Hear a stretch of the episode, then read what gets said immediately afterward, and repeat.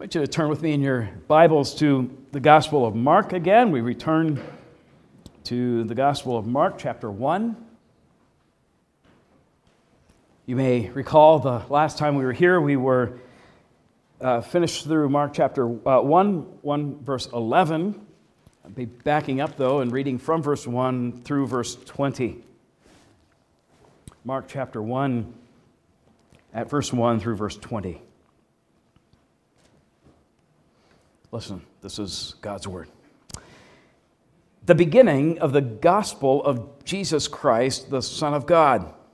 As it is written in Isaiah the prophet Behold, I send my messenger before your face who will prepare your way, the voice of one crying in the wilderness, Prepare the way of the Lord, make his paths straight. John appeared, baptizing in the wilderness and proclaiming a baptism of repentance for the forgiveness of sins.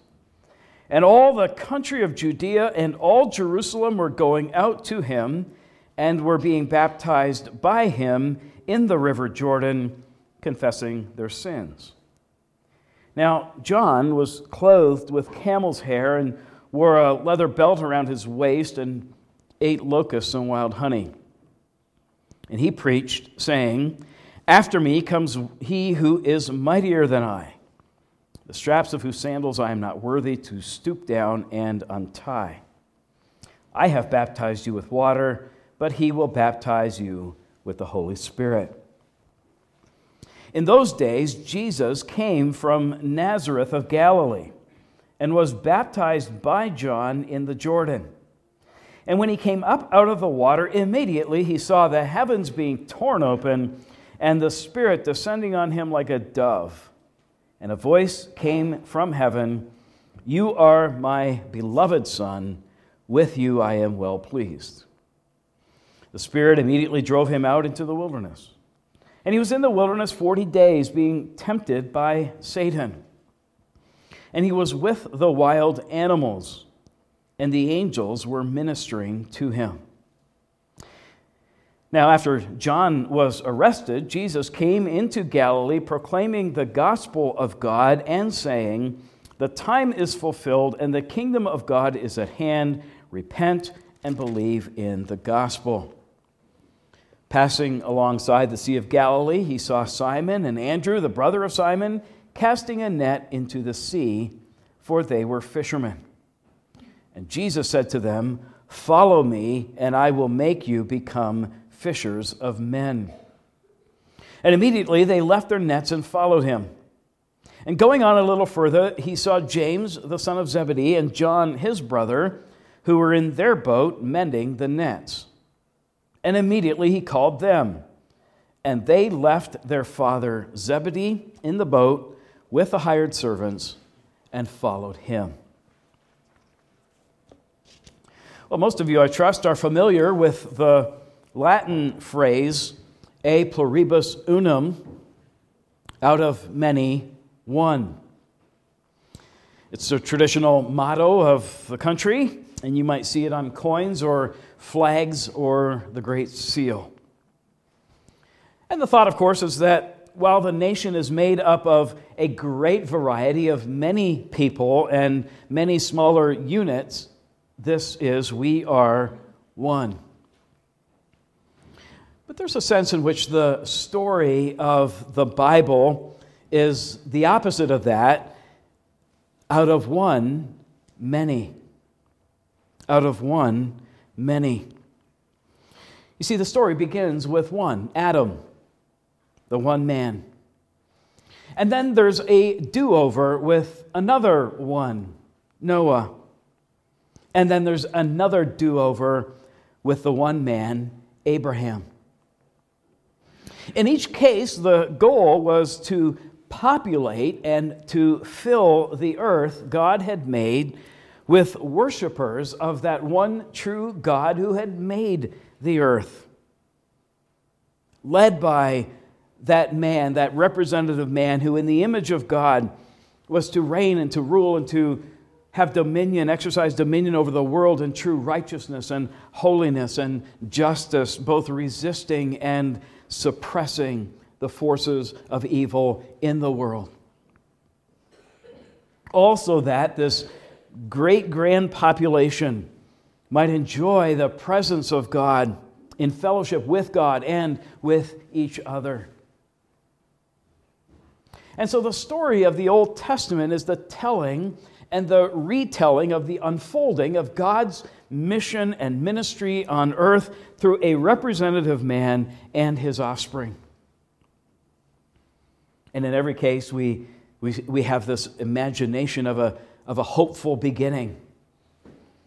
It seems promising, but then quickly the plan begins to unravel, and, and they never really enjoy the kind of success God seems to have promised. And so the opening verses of the Gospel of Mark are, as Mark writes, the announcement of good news of God. The gospel of Jesus Christ, the Son of God. God is going to try again, but this time, as we will come to find out, the plan succeeds. God accomplishes his mission, and he's doing it through the one representative of all humanity, his own divine Son. And we saw last time, Mark just dives completely and right into the story of the summary of the ministry of John the Baptist. His announcing of the impending arrival of the Savior with a kind of national baptism for the forgiveness of sins. And all this in fulfillment of the prophet Isaiah, who said, that there is a coming Messiah Savior, and there's one who will come just before him to prepare the way for him. One who's going to announce his arrival. And so when we pick up the story at verse 9, Jesus emerges from the waters of the Jordan River. The heavens are torn open. The Holy Spirit descends on him as a dove, he hears the voice of his Father from heaven saying, You are my Son, the one I love. With you I am well pleased. At that moment, as Mark is telling the story, the spotlight shines on the one man. You remember just before this, great crowds from Jerusalem and Judea had been coming to the Jordan. There's no picture of them anymore as the focus is entirely on the Son. And as Jesus enters and then emerges from the Jordan River, he is that representative man who, who's identifying with us in our sins, taking on a baptism for the forgiveness of sins that he has not and will not commit. And he's setting himself to the task for which he had been sent. That is to inaugurate a new creation, a new exodus, to call to himself a new humanity for God. And he goes with the affirmation of the Father You are my Son I love. I am pleased with you. And he goes with the empowerment of the Holy Spirit. Consecrated, set apart for ministry, but empowered for his service by the third person of the Trinity as he is confirmed in his identity as the Son of God. And so this morning we take up the next three distinct episodes in the story as they're described by Mark.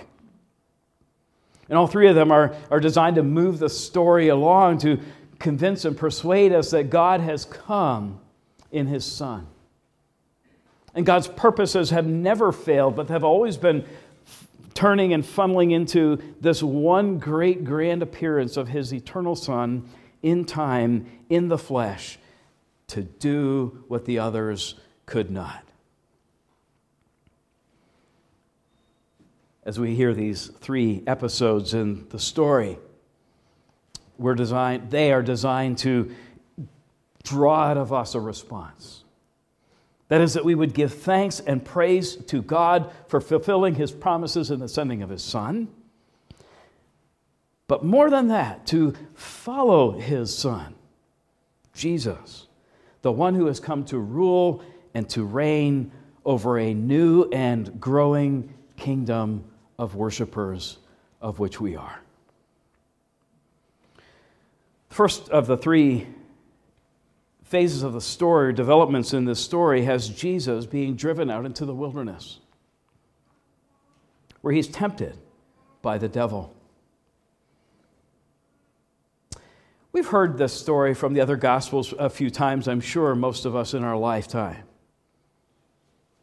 And we hear it and we know how it turns out. But if you think about it again and maybe afresh, think about the significance of this moment. Mark doesn't give us a description of the details of each of the uh, acts of temptation, as it were, that we get in the other Gospels. Rather, he gives us a very abbreviated account. But this is, to our recorded uh, memory, the first of many exposures to encounters with Satan that Jesus will have over the rest of his lifetime here on earth. And Mark sums this up rather succinctly. Jesus is driven out into the wilderness by the Spirit. He's there for 40 days. He's tempted by Satan. He's with the wild animals, and angels are ministering to him. And in these two short verses, we have a coming together again. At least we ought to be reminded of those two previous stories the stories of both Adam and Israel. When Adam was in the garden in the most pristine conditions, where he had demonstrated his dominion over the animals in having them paraded before him and, and providing order and structure and naming them. Adam, when faced by Satan, when tempted to rebel against God, failed entirely and miserably. You remember he and his wife Eve were driven from the garden, driven into the wilderness. They were driven into the wild creation where they went to face the death promised to them as a consequence of their sin, where they lost the blissful face to face fellowship with God they had once enjoyed, and where it would even become painful and difficult to master dominion over the earth and even to fill it. Take a little detour here and remember that God started over with Noah and his family. He saved them from the waters of his judgment in the ark. But not long after that, all humanity rose up together as one against God in building this tower that would reach the heavens. God came down, and in an act of judgment, he scattered them. And he created in that act all the nationalities and the languages of the world. But then God comes down to one of those nations and to one man Abraham. Another new beginning, another fresh set of promises. And he tells Abraham he's going to make out of him a new great nation. And they will be worshipers who will possess the land and who will fill it and will live in peace and prosperity and who will worship God. And out of them, all of the nations of the earth would be blessed. Fast forward years later, that one man, Abraham, becomes a great nation, in number at least, but they're not in the land, and they are, are instead subjected to slavery in Egypt. And God sends Moses and, and he rescues them. He takes them through the Red Sea where Pharaoh and his armies are drowned. He gathers them at the mountain where Moses receives the law of God after fasting for 40 days and where the nation is constituted as a nation. And where they're called by God to go and inherit the land he is going to give them, to enjoy there a unique relationship with him and they're to go in his name and for his sake to establish the reign and rule of God on earth. And they wander in the wilderness for 40 years. They were tested They were without bread and water. They grumbled against God, doubted his ability to carry them across the finish line. And they grumbled with God when he gave them bread every day. Finally, they crossed the Jordan River. They set foot on dry ground of this new land God is giving them. But it wasn't long before they were drawn to the gods of the nations they had been there to dispossess.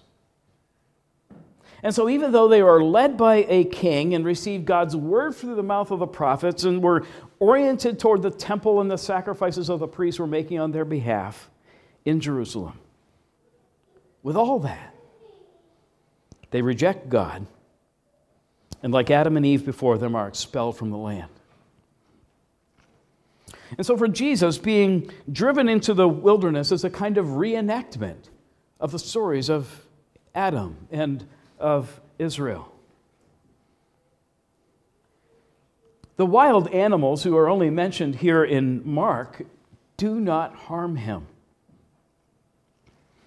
And since Mark has Isaiah in the memory bank, this could well be a hint of Isaiah chapter 11 or a few other places where we read something like this There shall come forth a, a shoot from the stump of Jesse, a branch from his roots shall bear fruit and the Spirit of the Lord will rest upon him. Spirit of wisdom and understanding, of counsel and of might, the spirit of, spirit of knowledge and of fear of the Lord. And just a few verses later, the wolf shall dwell with the lamb. The leopard shall lie down with the young goat, the calf and the lion, the fatted calf together, and a little child shall lead them. Jesus, driven out into the wilderness by the Spirit, tempted by the devil for 40 days with the wild animals who do not harm him, ministered to by the angels. Again, we might be reminded of God's promises to Moses as they were leaving Mount Sinai. As they were entering the wilderness, he said, Behold, I send an angel before you to guard you on the way and to bring you to the place that I have prepared. Exodus 23 20. And again, this is why the opening words of the Gospel of Mark that the arrival of Jesus Christ, the Son of God, is such good news. Adam couldn't do it, Israel failed. So far, so good for Jesus. He's come through the temptations in the wilderness. He survived the wild animals. The angels of God ministered to him. Where Adam and Israel fails, uh, fail, rather, he succeeds. So Mark moves the story along in verses 14 to 15, the second uh, little episode here, which is simply a kind of summary of Jesus' public ministry, but it demonstrates a self awareness on the part of Jesus of what is all taking place.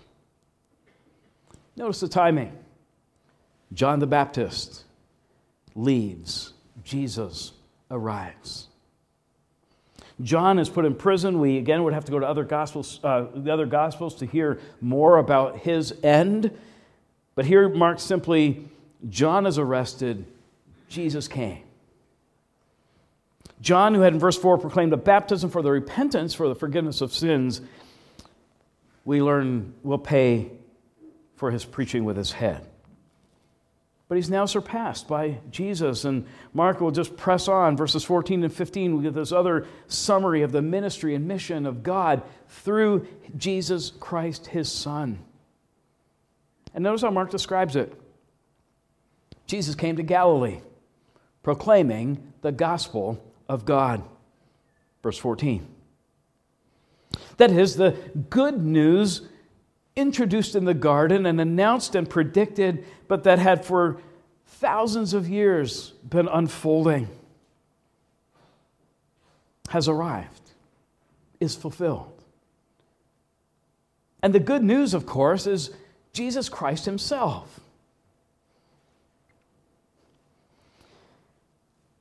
After all this time, it's time. It's time for the happy arrival of the kingdom of God in the person of his Son. The Old Testament is a kind of uh, thousands of years of a seemingly endless countdown, the ball slowly dropping, but never reaching the bottom until now, until Jesus arrives. And there will be global implications to this radical event. Jesus says, repent and believe the gospel.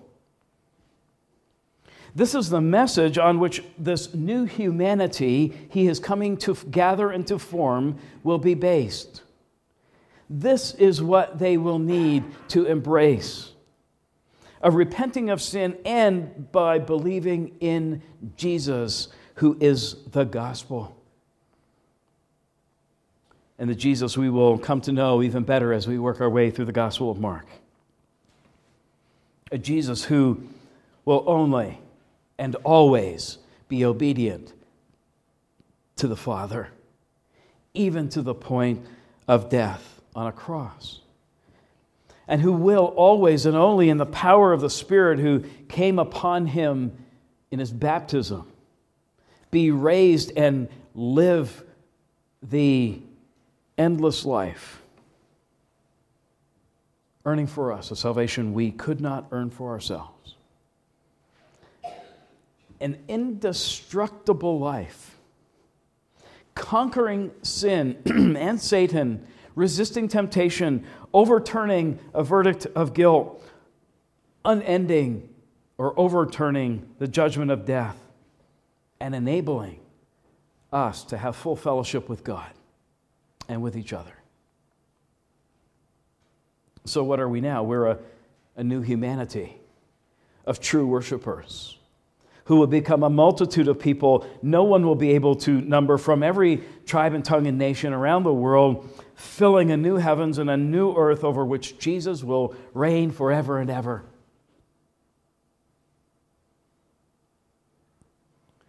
The time is fulfilled. This may have something to do with Mark's propensity to use the word immediately. Every story in Mark is immediately, we'll race through the gospel this happens, and then that happens, and immediately after that, that happens. Mark is concerned about the fulfillment of time. And that's how he tells a story. But notice Jesus doesn't do his work alone. Jesus is going to establish a new community. He's going to call and gather and build and grow and nurture and feed a new people, soon to be called the church. And he's going to do it from heaven by the power of his Spirit who applies the word. And he's going to do it through messengers, disciples, followers, eyewitnesses to everything he will do and say. And he's going to build his church through a long chain of successors and he's going to build his church through the witness and the testimony of followers and disciples like you. Made alive, empowered by the same Spirit to proclaim the same message, to rep- repent and believe the same gospel, which is the same Jesus. And this is how it begins for Mark in verses 16 through 20, the third of the three stories. Jesus begins. Jesus of Nazareth, not in Jerusalem or Judea, but alongside the Sea of Galilee to the north. He sees Simon. We will later come to know him as Peter, Mark's good friend and probably the source of Mark's gospel. And he meets Andrew, who is described as Simon's brother. It's just another day for them. They're fishing from the shore, throwing the net into the water. It's what they do. And Jesus says to them, Follow me, and I will make you become fishers of people. We couldn't possibly know what they knew at this point about Jesus. And we can possibly know what they would have understood by this new calling, this new occupation. They'll find out. They'll find out in time. And we have the Gospel of Mark, and we have the message of the rest of the New Testament, and we have our own testimony sitting here today of what this means. They're going to come to understand this so much more, and here all we're told is they immediately left their nets and followed him. Just a little later on, he sees James. Jesus sees James, the son of Zebedee, and John, his brother, mending nets in their boats, also fishermen, similar, similarly uh, engaged in their work. And he calls to them. And they leave their father in the boat, along with a hired help, and they follow him. And again, with an economy of words, we have Mark describing Jesus beginning to build his kingdom. Out of one, many. Jesus calls them to follow him, four men, two sets of brothers, and they do. They leave behind all that they know, their vocations, their source of livelihood. And in the case of James and John, they leave behind their father, their family, all to follow Jesus. And here, these four disciples, soon to be joined by eight others, men who will represent the 12 tribes of Israel, will follow Jesus. And they'll learn on the fly. There will be times in the Gospel of Mark when it will seem like the disciples are as blind and as dim witted as the rest of the people and as the leaders of the people. But they're going to follow, and they're going to watch and listen and learn.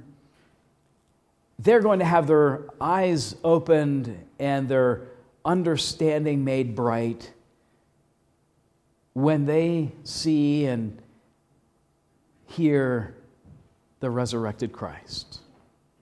And when they are empowered by the same Spirit who comes on them as John the Baptist had promised Jesus would do, the one who will baptize with the Holy Spirit.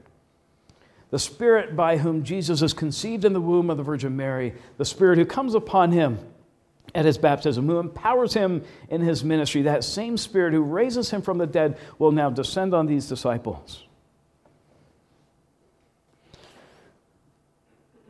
And they will turn the world upside down.